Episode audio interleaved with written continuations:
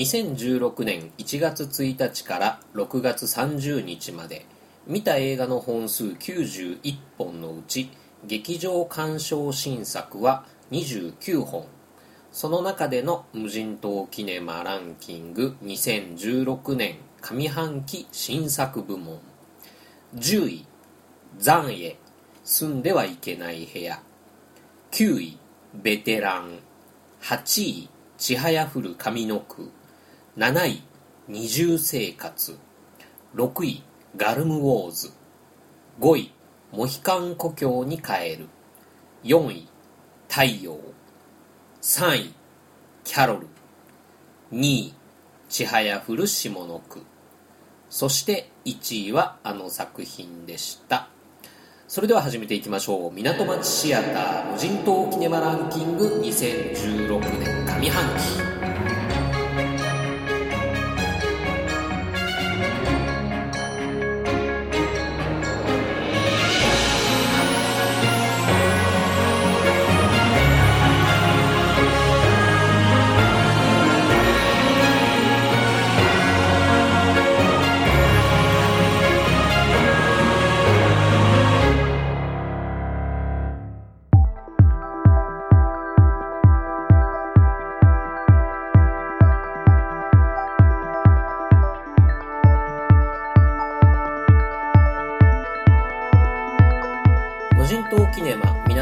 シアター兼任館長並びに無人島パブバーテンダーの牛田智之です。第1クール12回を終えまして絶賛休業中の無人島キネマなんですけれども2016年も上半期が終わってツイッターのタイムラインにもベスト10ツイートが花盛りですよね。そんなわけで今回はインターミッション企画第2弾として2016年上半期新作ランキングとワースト1 2016年上半期旧作ランキング2016年下半期注目作ランキングそして2016年6末現在100本リストの上位10本をこちら港町シアター会場より発表していきたいと思います。無人島キネマランキングの選考基準としましてはあくまで僕牛田智之の鑑賞作品からいつか無人島に行かざるを得なくなった時に持っていく100本の映画に入れるかどうかがポイントです。すごく考えさせられる素晴らしい映画だけど繰り返し見るのは辛いっていうような映画はランクインしにくい傾向にありますし逆にそこまですごい映画ではないけれどなんとなくまた見返したくなるとか画面で流れてて目が気持ちいい映画なんかはランクインしやすい傾向にあると思います。というわけでオープニングゾーンで上半期新作ランキング10位から2位までを発表しておりますけれども順に振り返っていきたいと思います。10位残影住んではいけない部屋。鑑賞直後はえらい怒って沈没級にしてた映画なんですけれどもそれから数ヶ月経って奇跡の上陸級昇格。さらにベスト10ですね。嫌なところをはっきり認識してる分そこ以外の良さがじわじわ効いてきた感じです。汚れとか呪いに対しての考え方っていうのが僕自身に近くって原作には結構共感しました。この作品についてはいつか改めてお話ししたいなと思っています。9位のベテラン。今年最初の劇場鑑賞映画でしたね。とにかく楽しく見れる一本でした。もう僕個人にとってはジャッキー・チェンのポリスストーリーを継ぐ作品としてぜひシリーズ化してほしいななんて思っております。8位ちはやふる上の句いろんな映画ポッドキャストや映画ブログやツイッター上でのハッシュタグなんかでちはやふる上の句と下の句をまとめて一つのランキングにするか別作品として扱うかっていうのが社会問題になるんじゃないかなっていうような心配をしていますけれども僕はあえて別作品として扱っていきたいと思います。ちはやふる上の句はこの無人島キネマポッドキャスト版で取り上げた記念すべき1本目の作品ということもありますので思い入れはありますね。よかったらそちらの回も聞いてみていただけると嬉しいです。7位は二重生活。これも鑑賞直後はまあまあかなくらいな感想だったんですけれども後になってじわじわ来る映画。通称じわる映画でした。人間の実在論というテーマ性も僕好みであるっていうこともさることながら役者さんの演技についていろいろ考えさせられた作品でした。特に西田直美の演技というかそれを超えた生活感とか存在感のにじませ方についてはかなり感動しましてご本人の Twitter アカウントに質問をしてみたんですけれどもまだ返事は届いてませんね。もし届くようなことがあったらまた何かで報告したいと思います。6位ガルムウォーズ。無人島キネマポッドキャスト版では第9回配信分で語り尽くした満足感もありますけれど逆に言うと無人島キネマがなければ多分この映画について語る機会っていうのはなかったんじゃないかなっていうふうに思うと無人島キネマやってて本当に良かったなっていうふうに思うことができた作品になりました。5位モヒカン故郷に帰る年を取って死んでいくという重たいテーマの作品のはずなのにどうしてこんなに多幸感という言葉を思い浮かべてしまうんだろうなっていうふうに感じた映画でした。映画の中のその場所に行って映画の中のその人たちに囲まれてそこにずっといたいっていうふうに思えるような映画としては今年一番だったと思います。4位太陽。映画作品のテーマとかメッセージを解釈してああだこうだと味わいたいタイプの僕にとってはある意味すごくコストパフォーマンスのいい映画でした。2時間ちょっとの上映時間に対してこの太陽について考えた時間とか話した時間文章を書いたりすることに使った時間っていうのは結構多くってそういう意味でたくさん楽しめた映画だったと思います。3位キャロル。役者の素晴らしさ映像の美しさで評価の高い映画ですが僕にとっては自分主権回復映画としてすごく感動した一本でした。いろんな意味でもともとは強くなかった女性たちが映画の終盤ではきっちり成長したところを見せてくれたのが本当に良かった映画でしたね。2位「ちはやふる下の句」上の句と下の句を別作品として評価する場合どうしても下の句はいまいちっていう声を多く聞いた中での第2位です。うちの次女夏菜にとってはオールタイムベストに輝いた一本でもありますね。僕にとっては松岡真優の説得力が凄まじい作品だったと思います。あのカルタを取る動作のキレですよね。ああこの人は間違いなくクイーンなんだ。だから千早でも勝つのは無理かもしれない。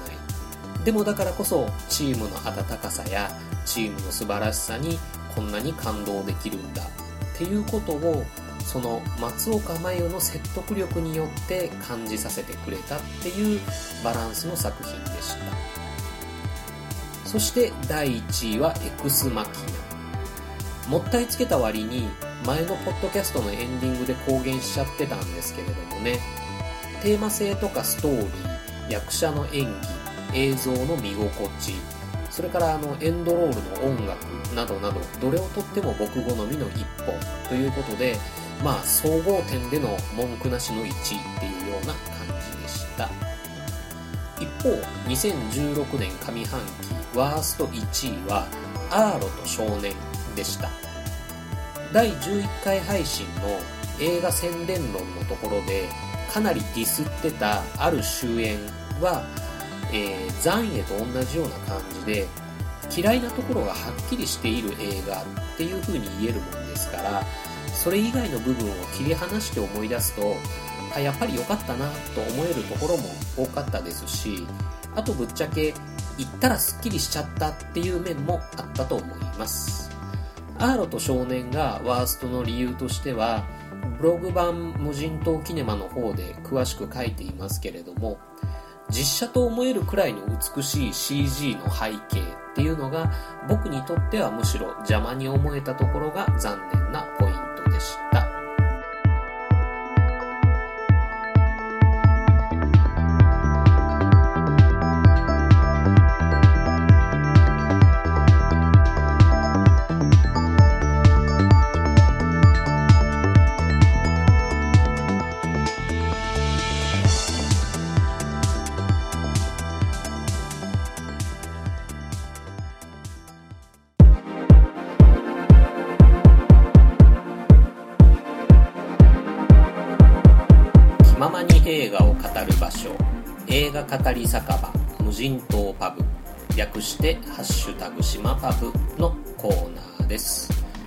は港町店でお楽しみいただいています。後半戦は旧作部門下半期期待作部門の発表と6月末現在の100本リストの上位10作品を紹介していきます。早速まず無人島キネマランキング2016年上半期旧作部門劇場で見た映画以外の作品からのランキングということになりますけれどもね。そのほとんどが Netflix や Hulu で見た作品っていうことになりました。最近意識して旧作に求めるのはちょうど良さですね。今年も劇場鑑賞の新作ではたくさん泣かせてもらったり興奮させてもらったりいい映画をいっぱい見させてもらいましたのでそれらの箸休めっていう風に言ったらいけないんでしょうけれども期待せずに見たけどまあまあ良かったくらいのバランスの作品って絶対に必要なんだなっていう風に考えるようになりました。では行ってみましょう。第10位アクト・オブ・キリング。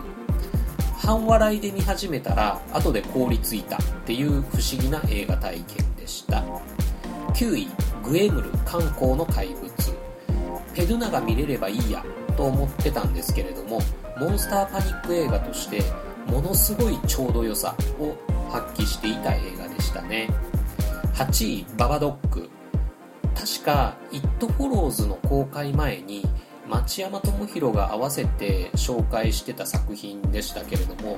うわこれ掘り出し物だっていうふうに思った映画でした。オカルト的なものではないものの怖さでキューっていう気持ちになった作品でしたね。7位ツーガンズ。ちょうどいい映画が見たいっていう風に意識して選んで確かにちょうど良かったと満足した最初の作品でした。Netflix や Hulu などの動画サービスに対してもあ、こういう映画をなんとなく見るためのプラットフォームとして使えばいいんだっていう風に思うことができた記念の一本になりました。6位グランドイリュージョン。これも僕にとってちょうどいい映画の代表格になるようなタイプの作品じゃないでしょうかね。5位ア・フュー・グッドメンちょうどトム・クルーズ補給をしようかなと思って見た映画だったんですけれども法廷ものとしてすごい良かった映画でしたね。4位アンダーワールド吸血鬼の一族と狼男の一族の対立を描いたスタイリッシュちょいホラーアクション系の映画なんですけどね。バイオハザードとよく比較してあげられる作品っていうかシリーズだと思うんですけれども僕は断然こっちの方が好きです。ケイト・ベッキンセールっていう主演の女優さんが超綺麗っていうのもあるんですけどね。3位ザ・ネクスト・ジェネレーションパトレイバー首都決戦。ガルムウォーズで押井守的な何かを楽しんだ後だったのでついでのつもりで見たんですけど予想外に良かったです。高島玲子の押井守的な演技が本当に最高でした。まあいろいろ大変なこともあると思いますけれども女優としての活動はぜひこれからも続けていってほしいなっていうふうに思っています。2位グランドマスター。イップマンといえばドニー・エンっていう人が大多数だと思いますし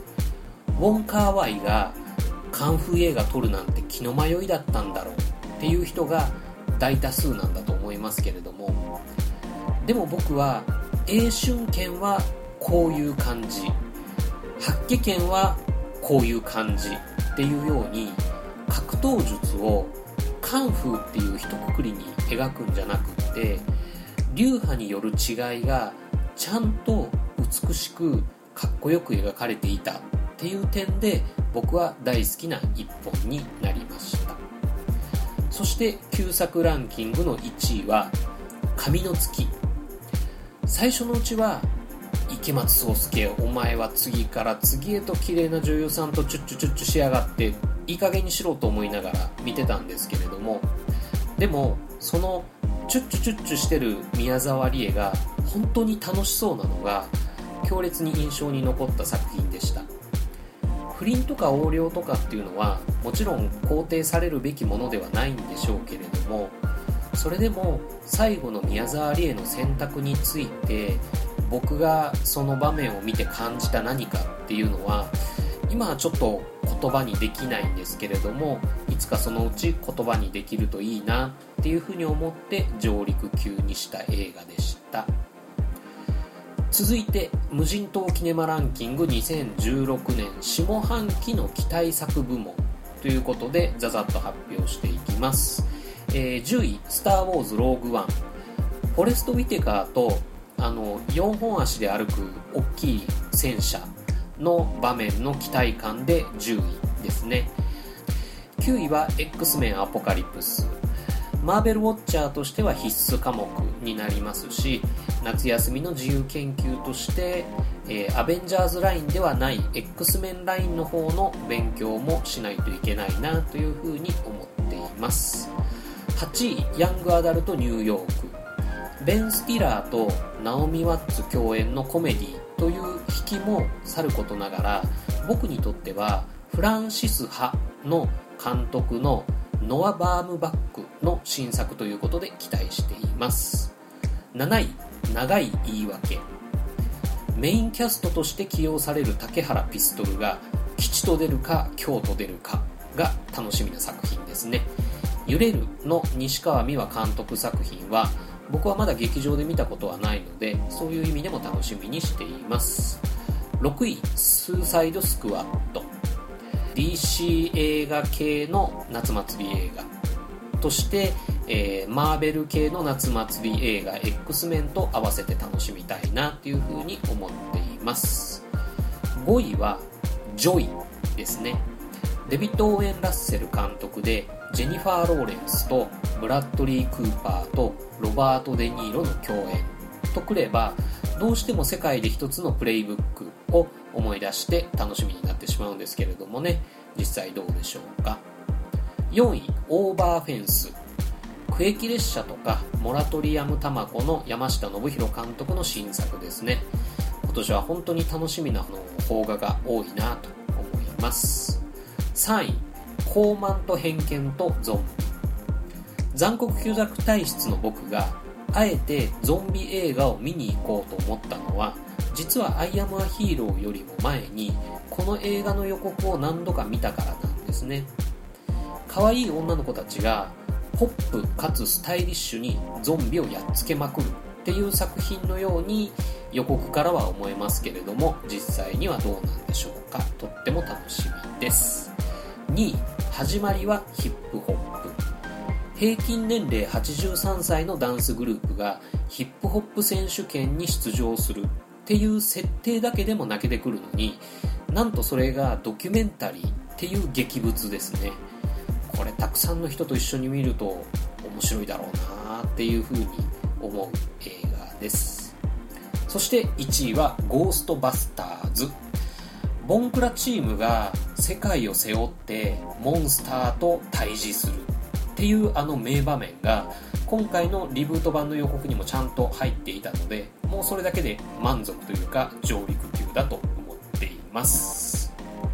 続きまして2016年6月末現在100本リストの上位10本ですね。僕がもし明日無人島に行かざるを得なくなったら持っていく映画100本のリスト。これは無人島キネマブログ版のメニューバーに劇場案内っていう項目がありましてその中に100本リストへのリンクがありますので100本分のラインナップはそちらで確認していただけますね。その中の僕牛田智之のオールタイムベストと言ってもいい100本リストの上位10本は2016年6月30日現在次のようになっております。10位ガーディアンズ・オブ・ギャラクシー。9位私に会うまでの1600キロ。8位シェフ三つ星フードトラック始めました。7位ザ・エージェント。6位 SR 埼玉のラッパー。5位ちはやふる下の句。4位エクスマキナ。3位ゼログラビティ。2位マッドマックス怒りのデスロード。1位アベンジャーズエイジ・オブ・ウルトロン。となっております。2016年上半期ベストからはエクスマキナとちはやふる下の句がそれぞれ4位と5位にランクインしましたね。下半期どうなるのかが楽しみです。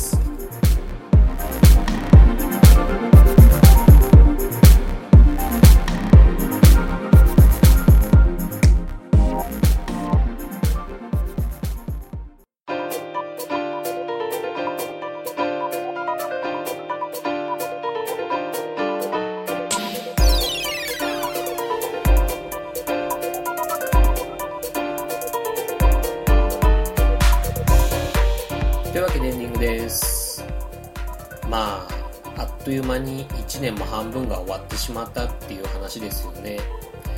なんて言ってるうちにまたあっという間に年末が来ちゃうんでしょうけど上半期いろいろランキングいかがでしたでしょうか。言わずもがなですけれども一つ一つの映画作品の質に優劣をつけるっていうような話じゃなくっていろんな人のランキング見てあこんな作品もあった。これは見た。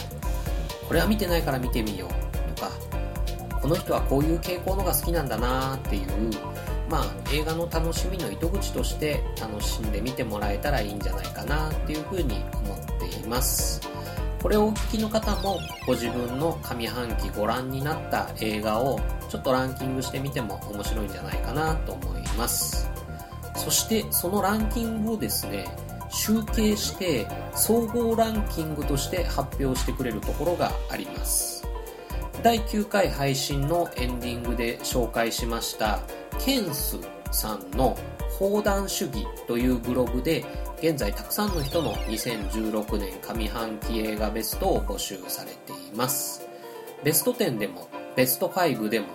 ベスト3でも OK っていうことで7月8日が締め切りということです。応募方法はサイト検索で「砲弾主義」と入力すればトップ表示されるブログがありますのでそこからアクセスしてコメント欄から投稿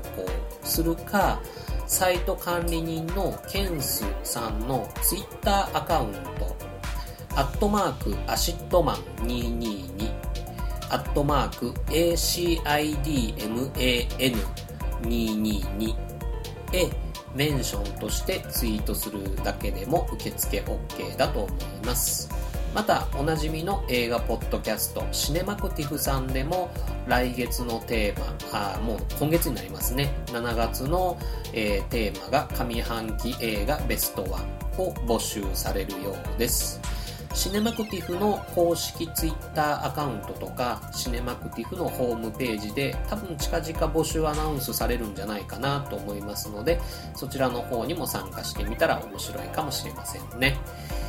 映画好きな人たちの半年に一度のお祭りということで、新しい映画や新しい映画仲間との出会いになれば素敵だなっていうふうに思っております。というわけで、無人島キネマポッドキャスト版特別編港町シアター。本日はこれにて閉館。次回は無人島キネマ第2クールへのご来場をお待ちしてます。